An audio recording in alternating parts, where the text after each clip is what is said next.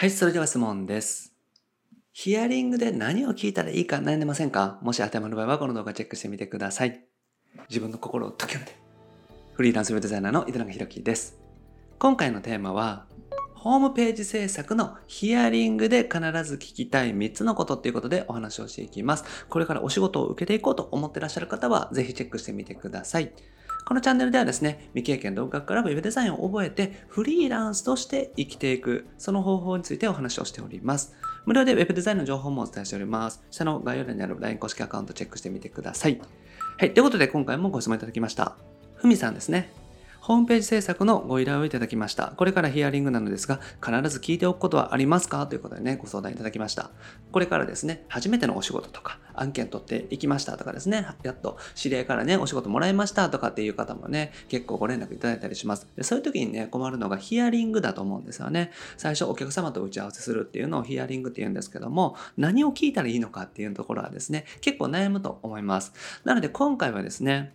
ホームページ制作のヒアリングで必ず聞きたい3つのことっていうことでお話をしていきます。はい。で、まず1つ目なんですけども、誰に見てもらうのかということですね。その作ったホームページを誰に見てもらいたいのかっていうところを聞いていきます。で、ターゲットは誰なのかということですね。マーケティング的に言うとターゲットというものになります。結局、誰に見てもらいたいのか、誰にお客さんとして来ていただきたいのかっていうところになります。実際にいる人の特徴を教えていただくっていうのもいいと思います。例えばですね、35歳の男性で、この辺りのエリアに住んでて、身長は何センチぐらいで、年収はどれぐらいで、みたいな形でですね、知ってる限りで、できるだけ具体的にですね、教えてもらうっていうのが大事ですね。で、これはですね、ペルソナって言ったりするんですけども、そういった形で具体的な人物像を作り上げていく、ターゲットとしてですね、お客様として来てほしい人の具体的な人物像を作っていくっていうのはね、ペルソナマーケティングって言ったりしますけども、そういうのもね、結構大事になってきます。で、理想的なお客様ですよね。結局ですね、お客さんでも、まあ、いろんな方いらっしゃってですね、自分のところに来てほしいお客さんと、そうでないお客さんってやっぱりいると思うんですよ。だから、来てほしいお客さんはどういう人なのかっていうところですよね。それを具体化していくってことになります。で、それは、既存のお客様の中でこういう人っていうのがいたらですね、その方の特徴を教えてもらえたらいいですし、既存の方でね、いない場合は、架空のね、そのペルソナを作り上げてですね、理想的な人、こんな人がね、もう毎日来てくれたら最高みたいなターゲットというか、お客様を作り上げるってことですね。で、これをですね、具体的に分かりやすくしておくっていうのが大事です。これお客様がですね、結構具体的に考えてないパターンって多いんですよね。なんとなく感覚で頭の中にある。でも、それがこう具体化されてないから、あんまりね、この共有もできないっていうのがあると思うんですよ。なので、こちらはですね、全くそのお客様の状況とか、お客様のね、お客様っていうのはわからないので、具体的に教えていただくっていうのが大事です。わかりやすく聞いていくってことですね。で、お互いに具体化することによって、お客様も分かりやすくなりますし、こういう人が来てくれたらいいんだっていう自分の中でのね、言語化も進みますので、そういった形でですね、まずは分かりやすくしてみる、具体化する、ペルソナっていう人人物像を作っていくっていうのを、まず一つ目やってみてください。で、二つ目がですね、選んだ理由です。選んだ理由というのはですね、このお仕事をなぜやってるのか、なぜこの仕事を選んだのかっていうことですよね。例えば、整体院を経営してらっしゃる方だったら、なんで整体院をやってるのか。で整体院でもいろんなパターンってあるんですけど、資格を取ってらっしゃる方とか、そうでなくって、自主的にスクールとかで学んで整体やってらっしゃる方とか、いろいろいらっしゃるんですよね。で、そういう場合ですね、なんでやってるのかっていうところを聞いていくっていうのが大事です。いっぱいある中でですね、しかもわざわざ何かどこかで勤めてらっしゃって、独立してですね、お店借りてらっしゃる方だったら、店舗を借りるための融資とかも受けてることが多いですし、そこまでリスクを負ってなんでやってるのかっていうのをね、聞いていきます。でこれですね、結構熱い思いを持ってらっしゃる方多いんですよ。特に店舗を持ってらっしゃる方ですね。それはやっぱり何らかの理由があってやるっていう方が多いので、そこをね、聞いていきます。で、そのいきさつですよね。会社員からなんでその仕事に出会って、その仕事で独立しようと思ったのかっていうところですよね。結構ですね、そのネガティブな理由というか、会社をリストラしてっていう方もいらっしゃいますし、あとはですね、整体院の経営者さんとかで多いのは、自分自身がね、怪我をした時に整体の先生に治してもらったから、自分自身も治せるようになりたかったとかですね、そういったことをね、言われる方って多いです。で、あとはですね、どん底だった時ですよね。それは経営の時でもそうなんですけど、あ自分の中で本当にどん底だったなっていう経験があると思うんですけど、そのどん底だった時の話を聞くっていうのも大事ですよね。なぜかというと、それがね、ストーリーになるわけなんですよ。だから、ホームページとかで大事なのって、結局どういう思いでやってるのか。で、どういうことがあって、今ね、こうやってお仕事できているのかっていうところをですね、このストーリーでね、掲載してあげるっていうのが大事で、僕自身はね、ホームページを作るときにそういったところを意識してるんですよね。だから、その方がどん底だった時、で、どうやってそこから這い上がってきたのかとかですね、そもそも順風満帆のところから一回どん底に落ちて、で、そこからね、今の状態になりましたみたいな形のね、ストーリーが書けると、お客さんもですね、共感してもらいやすくなります。なので、ホームページを作るときは、その方のですね、ストーリーですね。で、特にどん底だった経験っていうのを聞くようにしています。でそういうふうにすることで、そこからすごく話が広がりますし、結局そのどん底だったところから、こう持ち直してきたところにですね、その方の、まあ、ストーリーというかですね、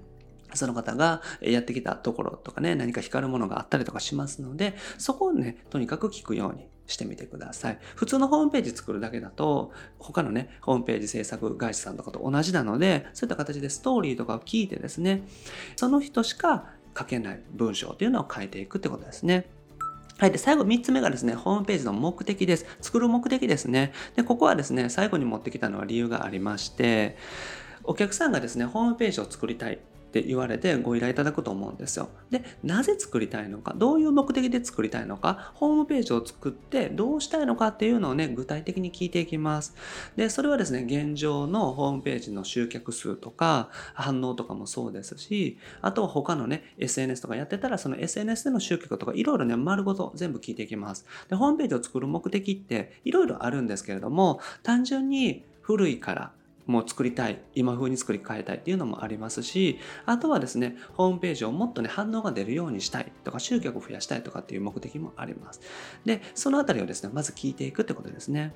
で、そもそもですね、それを聞いた上で、ホームページを作り変える必要があるのか。もしくは一から作る必要があるのかっていうのはですね、こっちで検討していく必要があるかなと思うんですよ。それはお客様とお話しながらですね、検討していきます。これなぜかというとですね、集客目的でホームページを作りたいです。で、現状、集客は少ないけれども、きちんとね、集客できています。毎月毎月。っていう場合はですね、集客にお金をかけるよりも、アクセス数を増やすようにした方がすぐに結果が出ると思うんですよ。なぜかというと、もうすでにある程度ホームページから集客できてます。例えば、毎月の目標がですね、10人で、今は7人集客できてます。あと3人増やしたいですっていう場合はですね、ちょっと広告を使っていったりとかすると、すぐに10人ぐらいまで持っていけたりするんですよね。だから、ホームページを作り変える必要があるのかどうか、そこからスタートしていった方がいいってことですね。いや、お客さんからよく相談されることって、まあ、お客さんにとってはこれがいいと思ってると思うんですよね。で、それも一つ正解だと思うんですけれども、まあ、僕らね、ウェブデザイナーっていうのは一通りのことが分かっていてですね、ホームページも作れるけれども、例えば集客とかも分かったら、その全体的な視野でどの打ち手がいいのかっていうのを考えられるじゃないですか。だから、それがね、一番大事だと思うんですよ。なので別の手段でも可能なんじゃないかっていうのはね、考えていくようにするといいと思います。僕自身もそうですね。なので、ホームページの相談をいただくんですけど、結局お客さんのね、ご相談をお受けした時にですね、ホームページは作らない方がいいと思いますとかっていう話をね、することも結構多いんですね。だからベストの方法を提案していくってことですよね。で、最近よくあるのがですね、この、何ですか、例えば、ホットペッパーとか、そういった大型のね、ポータルサイトに載せるのは嫌だから、ポータルサイト自体を作りたいとかっていう方もいらっしゃるんですね。で、ポータルサイト自体を作っていくのって結構資金的にもかかるんですよ。簡易的なポータルサイトみたいなものでも、まあ当然ですけども100万円とかは超えていきますので、僕みたいな普通のフリーランスがね、作る場合でも、やっぱりエンジニアさんと組んで一緒にやっていって100万円とかを超える見積もり出していくと思うんですけど、それに100万円かけるよりは、自分のホームページで広告売って集客していった方がいいんじゃないですかっていう提案をしてたりとかね。例えば毎月10万円を10ヶ月間出せるので、それだったら100万円をかけて広告から集客できる仕組みを作った方がいいんじゃないですかっていう話もできます。なのでお客さんの目的を聞いた上でですね、ホームページが本当にベストなのか、そこをですね、考えていくっていうのが大事かなと思います。なので、作る前提で進めないってことですね。ね、制作会社さんっていうのはですね、まあどこもそうだと思うんですけれども、ホームページね、作ってくださいって言ったら作らせてもらいますっていうで、作ることでお金がね、得られるので、当然作る方に持ってった方がいいんですけど、結局ですね、お客さんの利益につながるかどうかっていうのが本当に一番大事だと思いますので、ホームページが作るかどうかじゃなくってですね、お客さんのためにどれがベストなのかっていうのを考える。そのために目的を聞いた上で、本当にホームページがベストなのかっていうのを一緒に考えていくっていうのがね、大事だと思います。なので、ここはですね、本当にぜひですね、聞いてみてください。でホームページをね、作るのが僕ら web デザイナーの仕事ではないということなんですよね。だからお客さんが目的地まで最短で行けるようなサポートさせてもらうこと。だからこそマーケティングとか全体的な視野があった方がいいっていうことなんですよね。なのでホームページ制作、の技術とかもそうなんですけれども、マーケティングとかが分かっていてですね、全体像が把握できていたら、結局お客さんにとってベストな選択っていうかね、ベストと思われる選択っていうのはできますし、A パターン、B パターン、C パターンとかいろいろ試せるわけじゃないですか。で、その中でお客さんから選んでいただく、予算から選んでいただくっていうこともできますので、そういった形でお客様を最短で目的地、お客さんがしたいことまでたどり着いてもらうこと、そのためのサポートをする。それが Web デザインの仕事だと思いますので、そのあたりはですね、ちょっとホームページを作るだけっていう形でですね、まずホームページを作っていきましょうみたいな感じでやっていかない方がいいかなと、僕自身はね、思っております。はい。ということでまとめですね。誰に見てもらいたいのか。ターゲットは誰なのかっていうことですね。で、二つ目がですね、なんでその仕事をしてるのか。その方のストーリーっていうのをね、聞いていきます。で、三つ目がですね、なぜそのホームページを作りたいのかですよね。ホームページを作ることが本当にベストなのかっていうところも含めてですね、お話ししてみていただけたらと思います。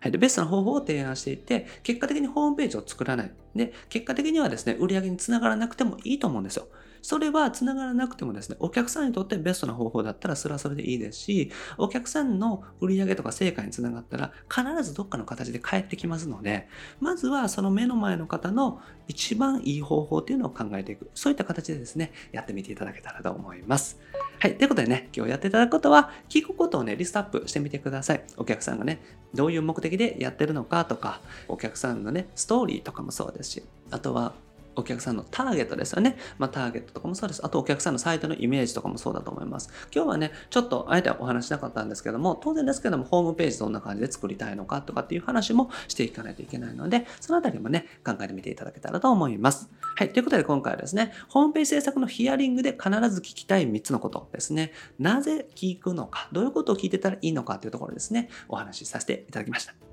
はい。で、僕はですね、日本全員フリーランス化という目のために日々活動しております。ウェブデザインをね、覚えて、ホームページ制作とか、ウェブ制作の仕事をしていくのもいいんですけれども、自分のね、好きなことで独立していく、フリーランスになっていく、そんな方を増やしたくて発信をさせていただいております。これまで300本以上の動画アップしておりますので、ぜひ過去の動画チェックしてみてください。それと今後もですね、毎日夜7時にアップしていきますので、見逃さないためにもチャンネル登録お願いします。はい、それと質問を募集しております。今日ね、お話ししたみたいな形でピックアップしてお答えしております。概要欄にフォームがあるので、そちらからお願いします。ペンネームで OK です。あと YouTube にね、コメントいただいても大丈夫です。はい。あと、無料で Web デザインの情報もお伝えしております。概要欄にね、リンク貼ってます。LINE 公式アカウントですね。公式 LINE を友達追加してみてください。登録していただけたらすぐに案件獲得法の音声セミナープレゼントしておりますので、よかったら聞いてみてください。あと、不定期ですけども、Zoom 相談会も開催しておりますので、ぜひご参加ください。あと、こちらもね、不定期ですけども、お仕事の紹介させていただいております。ご希望の場合は、ポートフォリオを送ってみてください。お仕事お願いできる方にはご連絡させていただいております。はい。ということで、今回は以上です。ありがとうございます。いただかでした。